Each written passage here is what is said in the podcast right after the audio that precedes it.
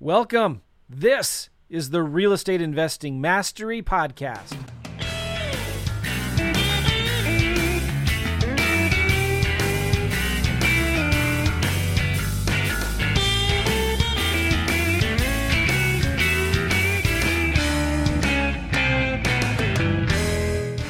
Hey, welcome. This is the Real Estate Investing Mastery Podcast. Good morning, wherever you are. Hope you're doing well. I'm excited about this show because we've got a guy on.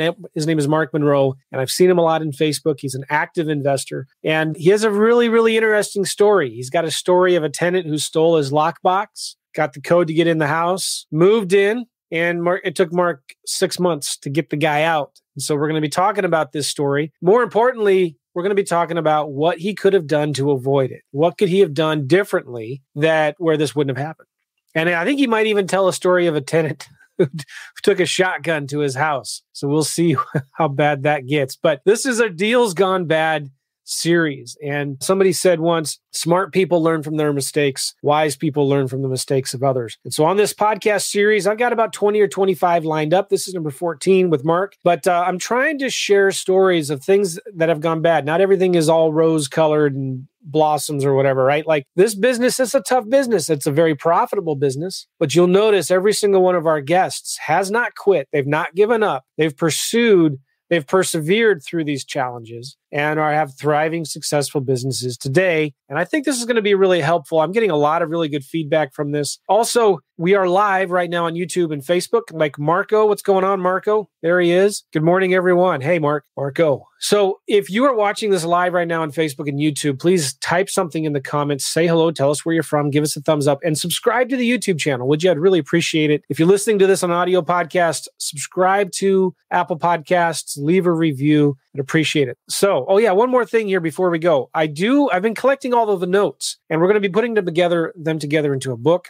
And if you text the word bad to 313131 or go to joemccall.com slash bad, you can get all of the notes and the references and the links and the lessons learned from all of our guests on this podcast series. And right now they are in a mind map. Pretty soon we'll be putting them into like a resource, a PDF or a book or something like that. But if you want first dibs at it, if you want to get the raw notes as I'm actually live right now typing them in, then just text the word bad to 313131 or go to joemccall.com slash bad. Cool. All right. So I'm going to bring on Mark. Mark, how are you? Hey, Joe, I'm doing well. And yourself? Really good. A little under the weather. Yeah.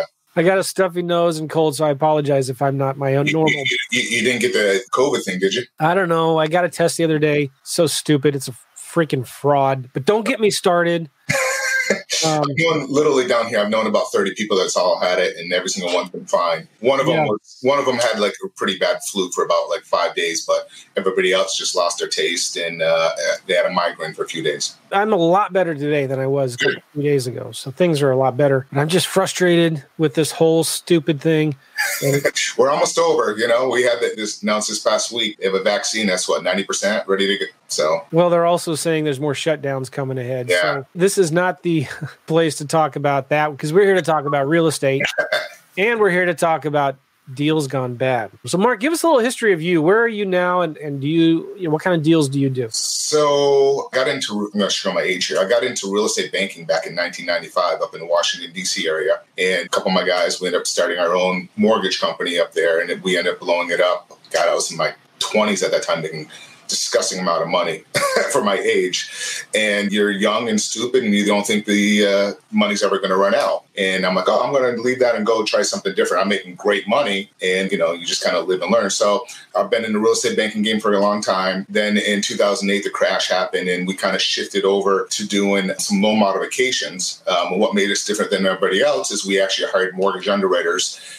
And then uh, I don't remember if you remember Linton Loans they reached out to us and then we were doing their overflow on the back end and then regulations came down and then you had to be a law firm so we sold that off then we got into doing uh, the lead generation and i've been generating uh, leads God, for mortgage with clients like Quicken Loans, Bank of America, Solar City, thousands of attorneys. So we had that for quite some time. Doing lead generation, is that what you yeah. said? Yeah, we, yeah. we did lead gen. So we had literally had clients Quicken Loans, um, Bank of America, PennyMac. I don't know if you know PennyMac. They used to be the old Countrywide people now. They yeah, just kind of organized. So that was kind of my background. But throughout the years, I've always been doing lease options was my go-to. I did that way back in the late '90s. I followed Wendy Patton. I learned yeah. her course. Um, she was great. So uh, when I was during a time period, I kind of stepped back and I was just kind of doing uh, loans for myself. And uh, I had a little niche at that time. So I'd find sellers that wanted to sell their home, but they couldn't sell to move on. So what I'll do is I'll go in, refinance their property down to like a two. The rates at that time were like seven, eight percent, maybe. Refinance it, brought it down to like a two-year arm. Hey, I'll take over your property. I'll do a lease option on it. So refinanced it, made money off that loan. Oh, by the way, your new home, I want to do that loan, and then I did the lease option. So on one lead, I got three different transactions out of it. Wow. So it worked out really well. And then um, then I got recruited by a national company to go to buy subprime mortgages from you know North Carolina down to my Florida. So I was always out there meeting with banks, buying all their mortgage subprime paper back in the day. So that's kind of a little bit about my background. And um, since the COVID thing hit, I just pretty much went back into. I had a uh, another business that we did small business lending, like hard money lending and merchant cash advance. So I had that for a few years um, with my other partner. I said, hey, you know what? I'm moving on to something different. I'm at a different age. I want to slow down and start enjoying life a little bit more. Yeah, very cool. All right. So you're doing on average how many deals a month right now? Um, last month, them, flipping them? Yeah, last month I did 11 deals. Good for you, um, Yeah, and I, I, really just want to do probably, I, I don't want to blow up another business. I built businesses, done it, tired. I just really now I want to probably stay between like three to five deals a month. Yeah. But for some reason now I'm just getting referrals, people bringing deals to me because I do lease option is one of the tools my tool belt. You know, I do the yeah, wholesale, yeah. I do the owner financing stuff too. So I know all that type of situation. So since COVID's here, I'm always just kind of work. You know, I'm stuck at home. and you're in Florida, right? Yep. Uh, Florida. Yeah, Boca Raton, South Florida, near uh, Fort Lauderdale. And where do you do most of your deals? Where do you focus? I originally started, originally was my backyard, but then I started doing some virtual wholesaling or virtual, and that's where this deal came about, my first learning mistake. so when I went to do virtual. So now I do Florida, Georgia, North Carolina, Tennessee, and I have a couple up in Vermont right now as well. So right. usually I'm partnering up with other investors and they're bringing deals and I'm kind of helping them structure and we're kind of doing some splits like that. Cool. So what's your favorite way to bring down deals, you know, to um, get them under it, it really comes down to the seller, you know, figuring out the seller's needs, what they're looking for, what they're trying to accomplish. That's really what it comes down to. I'll, I'll look at anything as long as it makes sense you know that's kind of what my thought process and my approach is. All right. So, but you'll when, when you buy a house, you try to buy it with subject to or owner financing um, or lease option. I feel very comfortable with lease options. I just known it for years. It's just my go-to, mainly, especially if they're, they're a retail seller and they can't carry the mortgage. That's usually those are the most easiest, the easiest deals for me at least the lease options, but I will do a sub two depending on the situation or a contract. That's a good question I'd like to ask you. Because, sure. You know, it kind of relates to what we're going to be talking about too. Like when do you choose to do a lease option on a deal where you're just leasing it with the option to buy? And when do you choose to do a subject to to take over the mortgage on the deal? It, it depends how much money I have to come out of pocket. Okay. If I had like one the I just did one where she was behind in the mortgage I had to bring her mortgage current. She needed money to move, so I gave her ten thousand to move. I had to put in. I'm into that one for probably about 22,000, 23,000. So that one, you know, I want to have some collateral against the property. If I'm not putting much up, and just doing like first month, last month security, whether then I'll tend to do like a lease option. It really depends on the situation and, and like yeah. the seller, how like what they need out of it. If a seller is just you know uh, wants to downsize and they want to move on and they don't feel comfortable transferring the property, or whatever, I'll just do a lease option on it. Do you feel like there's less risk to you, the investor, when you buy it on a lease option? One hundred percent.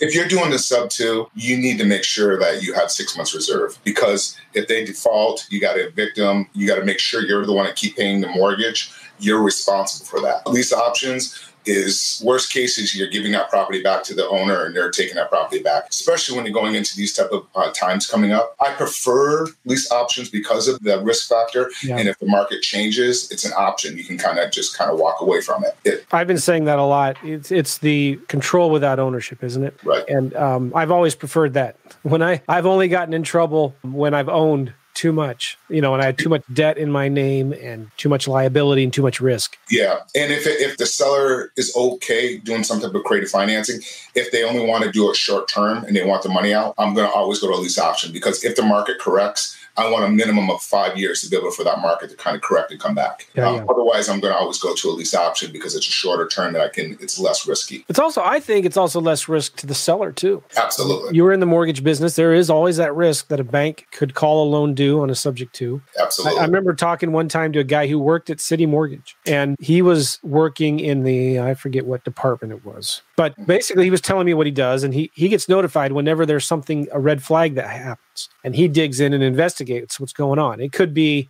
insurance changed, uh, taxes haven't been escrowed properly, or and uh, I said, have you ever heard of like subject to invest, you know, buying house subject to? And he goes, oh yeah. We sure have. And I said, Really? And he said, Yeah. I said, What do you think? What do you know about it? And he said, Well, you know, we know it happens. And he Yeah. knew I was an investor. He said, We know you investors do it. He said, But bottom line, we're so busy, we can't do anything about it, except when you do something stupid and you raise the red flag, which is so easy to do. It He said, you know, if the insurance isn't right, if it's not in the right names, you know, and all that, if there's ever any kind of hint of late payments or if you get late, that just makes everything worse. And he said, but be careful, he said, because if the market starts turning around and interest rates start going up, right? You've got all these loans at two to three percent. If rate starts going up to five, six percent, Mhm. I think the banks are going to be as quick to overlook those. Oh, yeah. Just you know what I mean. So anyway.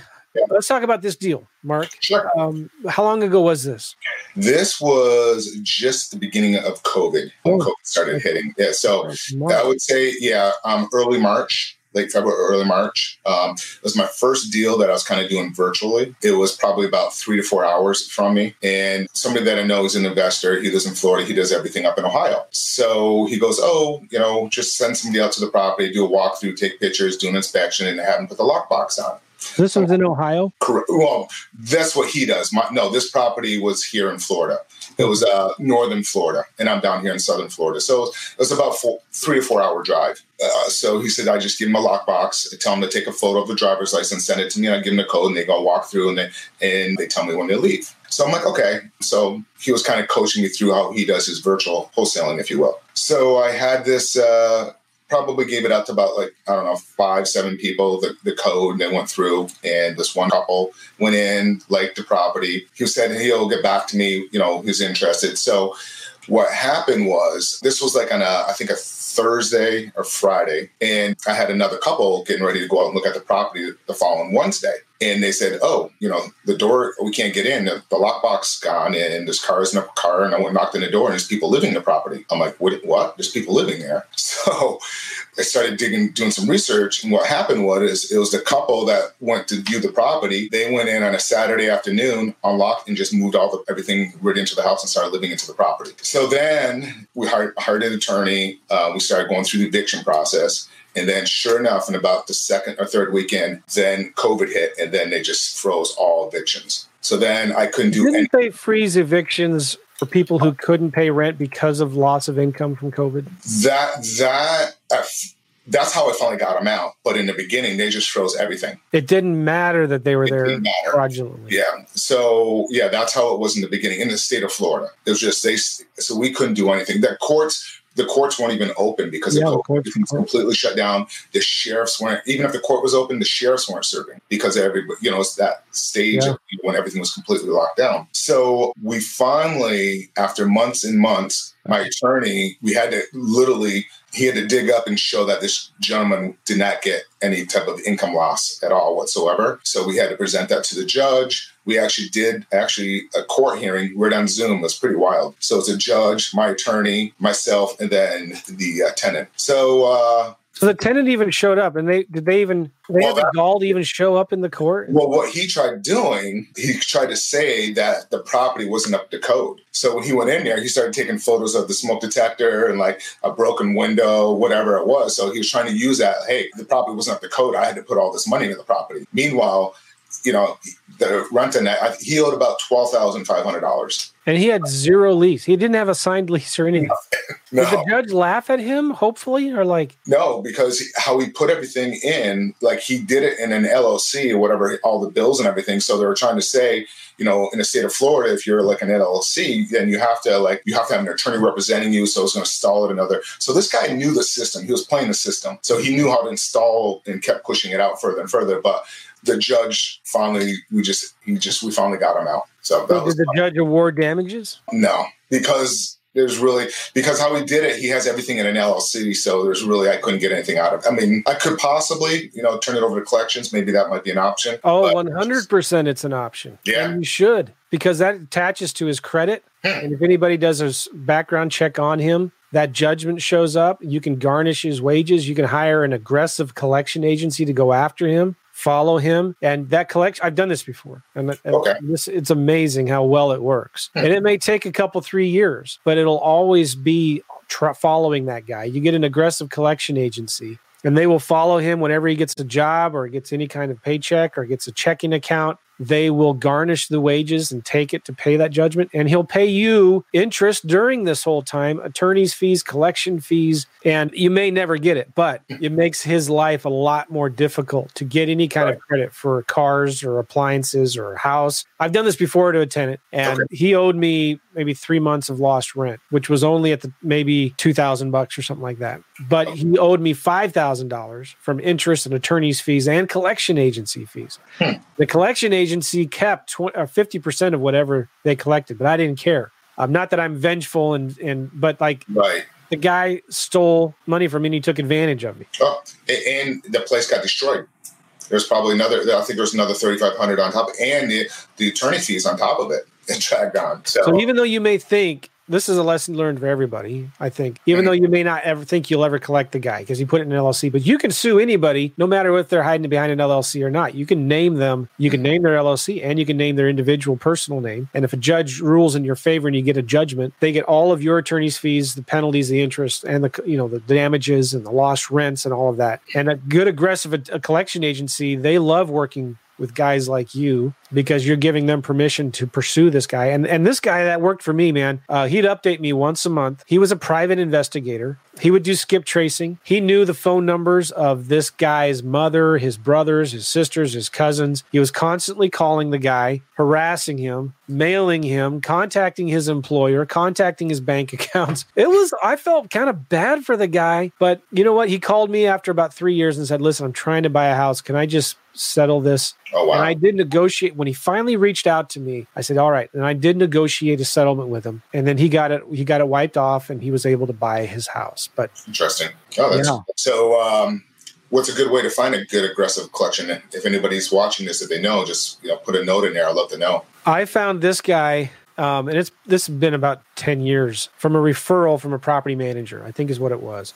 Okay. no you know what i did? This is what i did. I called because i needed to evict him i called the largest property management company in st louis. I asked them who do you use for your evictions? Because i wanted the the one eviction attorney when he brings a case to the judge the judge knows this guy. He sees him all the time. He just pretty much rubber stamps that kind of an attorney right? He and this guy does 20 30 evictions a week right I got this guy. The property management company told me, listen, he, he's really good at what he does and he knows what he's doing. Give him whatever he asks for and don't bug him. Don't call him and ask him, and he'll take care of it. Don't worry about it. So I gave him everything he needed and he wanted. And he said, okay, I'll take care of it. Three weeks later, I didn't hear from him. And I'm like, oh man, I, I don't know what to do. Should I call him? And with the other property management company said leave him alone. And, and then sure enough i got a phone call from his assistant. All right it's done. We got a judgment and it's eviction and the tenants moved out and he took care of everything. And then i asked him i said well who do you recommend for a collection agency and he recommended this guy. Okay. He was a local st louis guy and I, I don't even know if i could find his name and number anymore. It's good to know I'm sure. Ask, uh, talk to big property management companies. Ask them who they recommend or who they use for evictions. You want the best attorney that just does most of the evictions in that county, and then ask him who do they use for collections. Got it. I should probably even ask the attorney that did the eviction for me. I would. Oh yeah, I mean, this guy needs to learn his lesson, in my opinion. He's yeah. done it to other people. He'll do it to more. He needs to be stopped. And one of the ways is just aggressive collection agency uh, tactics. Yep. And I've been the recipient of those co- aggressive collections. When I was, when the market crashed and I lost everything, man, those guys had no mercy on me. They yep. called me. They called my wife. They called me at home. They called me. You're going to jail. well, they never threatened me with jail. It was never that bad. They, they use every tactic. Oh yeah, yeah. And you know, I, I remember though, that's a long story. I won't go into it. I had to beg them, please stop calling me at home. You're waking up my little kids who are trying to, you know, my wife's at home. Oh, yeah. So that, I definitely learned some lessons from this. Depressing, but this is a good lesson learned, I think, for everybody yeah. listening to this. Because, like, don't let these guys walk over you. There's people who game the systems like this, and they may have done it in an LLC, but you can still sue them personally. Yeah. And you know, you I don't know if you've ever been served a lawsuit before, but you know, oh, yeah. I, during businesses. Yeah. They will name you, your nicknames, your middle names, your LLCs, all of the other related LLCs. They'll name this is something that happened to me. Uh, I wasn't involved in the deal, but I kind of was, but it was someone else's deal. They went through in that lawsuit and named everybody involved in the transaction the leasing agent, the property management company, the people who own the property management company, the investors, the private investors, and the I was like kind of a partner with the guy who owned the property. Anyway, they named everybody. And when you do a lawsuit, you can name everybody you anybody you want. Doesn't matter if they did it in an LLC or yep. not. There's no corporate veil. It can be pierced anytime somebody does something illegal, and if that's what this guy did, and I, I think it would be easy to prove. Was it was it a real lawsuit or was it a shakedown? It was a shakedown. yeah, I, I had one of those. Oh like, yeah, they just were shaking yeah. to see what could fall. Yeah, I had one where um, literally it cost us, I think, almost like thirty-seven thousand dollars. It was just crazy. So what happened was, now a lot of people probably don't know this, but if you send somebody to your website, right, and they fill out a form and they, uh, you know, they're they're on a DNC, but they're opting in. In um, some states, they have to re-opt back in after 30 days. If not, you're violating the DNC. And that for, for cold so, calling yeah. and texting. So there's an attorney out there, and this is what he specializes in. And he just was just shaking it down. You know, that's all he was doing. There's there's a lot of companies that do that, especially in Florida right now. Yeah, you got to yep. be super careful with ringless voicemail and texting because they're just sending threatening lawsuit letters and mm-hmm. to get you to settle. And oh yeah, Yep, they just look at it and they're like, oh, so my partner just bought this beautiful home in this nice area. And you're sitting there, you know, during dips, oh, I see you just bought this beautiful home in such and such community. You guys must be doing really well. You know, you just knew it was just a shakedown all the way. And you was just to drag it along, drag it out. well, all right. So you got this tenant out. They damaged the property. What did you do then? Did you fix it up? Yeah, just fixed it up and just turned around and got somebody back into the property. It was a big learning mistake on my part. I was just, uh, you know, I think we actually had a discussion several months ago. You were doing one of your coaching calls or something like that. We, I came on, you and Gavin, and we were talking about it at one time and just pretty much learn like going forward, always use a realtor showing the properties you know, let mm-hmm. them go in and show the properties. That's probably one of the biggest things. It's so worth paying a realtor their, their amount of money. The amount of money that I end up losing on this compared to just paying one month's rent up front, by far, that's the biggest thing. The second biggest thing is because the property was sitting a little bit and I was getting antsy, so I was just grabbing the first one that supposedly, well, actually, I didn't even grab him. He just kind of went into the property. So that was probably, I think the biggest one is definitely using a realtor when you're doing stuff uh, virtually. That's kind of, that's how I shifted the whole process.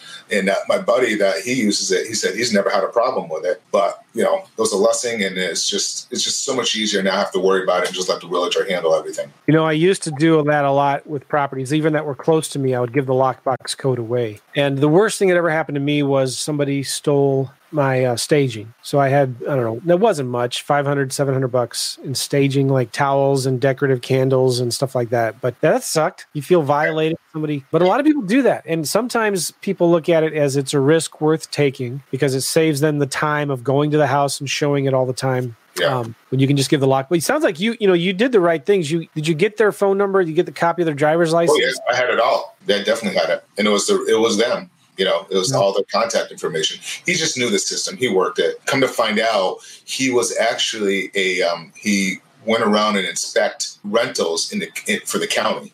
Like you know, for the violate, you know, for I guess you need a uh, you know rental certification in that yeah, area. Yeah. So, so he worked for the county. Yeah. Well, he was a subcontractor for the county. Oh wow! So he knew, he definitely knew how to work that system really well. So, uh, and I'm, I was just shocked. And then, oh, by the way, he actually, with a neighbor, got into it with a neighbor. With a neighbor, actually had to file a restraining order on this guy during that time period. That you know, so it was just. during this time, you were you were still paying the mortgage on it. Oh yeah, yeah. You kept the mortgage current. You took care of the seller, which yep. is good. Awesome. Good for yep. you for doing that. You have to and then you still have the property? Yes.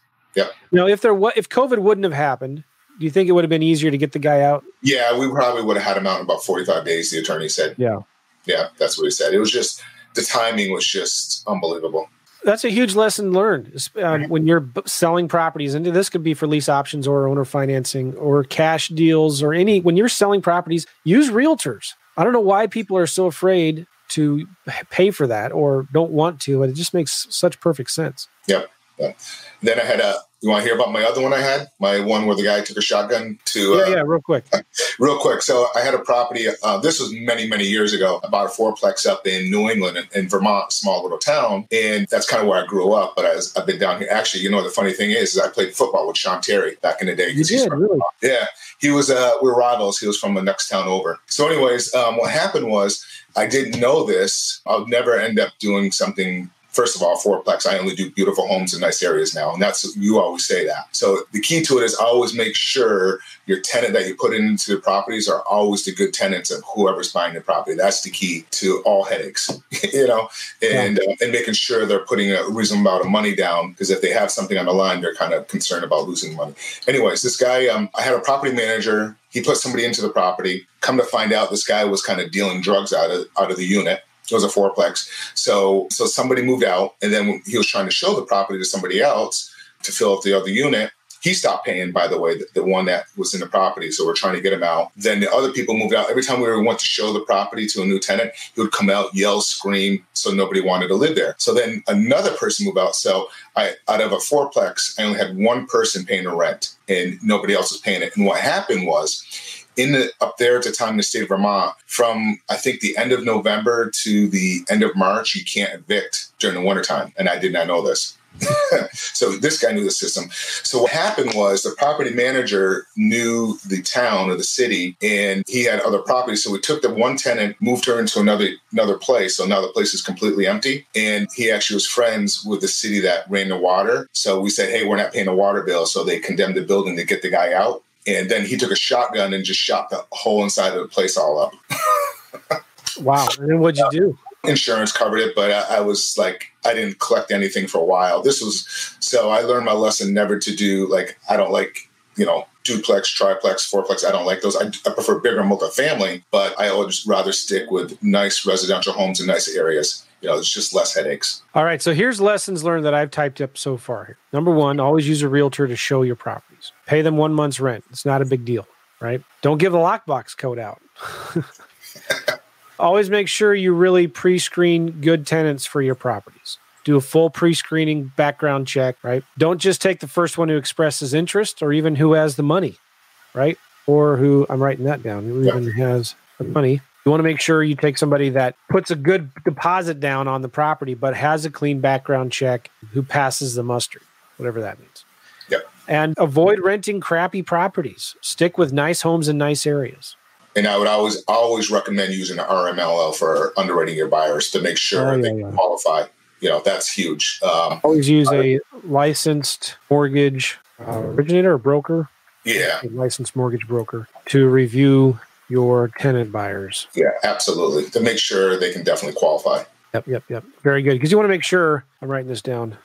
Yeah, I, I, had a I had one recently, just real quick. I had this gentleman, a lease option property that uh, he was a roofer. He owned a roofing company, and on that particular deal, I was looking for first month, last month security and like three percent of the option fee down. So it was like about 10 10,500. And this one guy, they went and looked at it. They really, really wanted this property so bad, but he did everything under the table, and he he wanted it so bad he was willing to double. He was willing to put twenty five thousand dollars down, but he did everything under the books, and uh, and I knew, and we sent him through the RMLO, and the guy, we told him, hey, you have three years to you know show your income, and the guy didn't want to do it. So what happened was.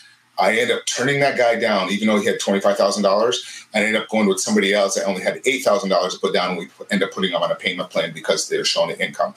So you know, oh, you yeah. always want to use an RMLO just for that reason. A licensed mortgage broker is going to tell you, yeah, they can get a mortgage if they do this and this and this over the next two or three years. Correct. And you want to make sure that they have good debt to income ratio. They don't have stupid things on their credit that can't be fixed. You want to make sure they don't have a, you know, $5 million tax lien on in their name because they'll never get a mortgage, right?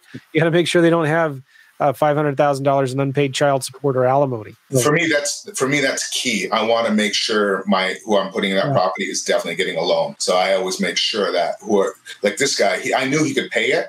I knew he had a down payment, but I know at the end of three years he wasn't going to be able to get a loan. So like, and that's key to me. It's like, hey, I want to get my other capital on the back end of that, but also to make sure that you know it's a win for everybody. Win for the seller, win for the buyer, and also we make a little bit of money on the deal.